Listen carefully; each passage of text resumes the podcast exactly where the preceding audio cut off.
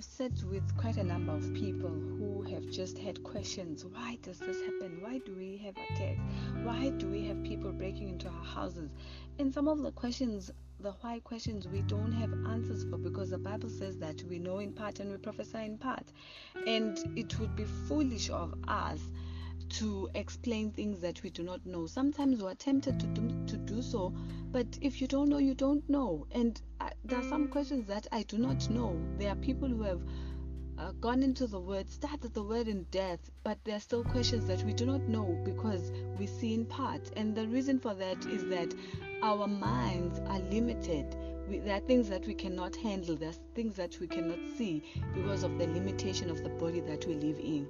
In john chapter 16 verse 33 the bible says jesus says in this world you shall face tribulations but in me you will have peace meaning remain in me remain in me remain in me. Do not let anything move you out of the position that i have placed you in. He says i have enveloped you with myself so when we remain in him we enjoy peace and then he says, and be of good cheer because I have overcome. So everything that he, we see, everything that we encounter, Jesus has already overcome it.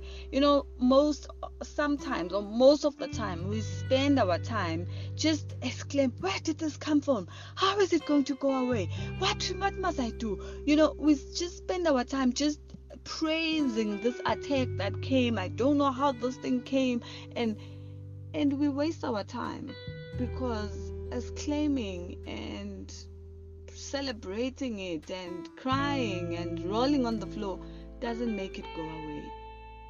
What we need to go, what we need to do is go back to our place of peace, which is, David says, I will lift up my eyes to the hills, from whence cometh my help. My help cometh from the Lord, the maker of heaven and earth.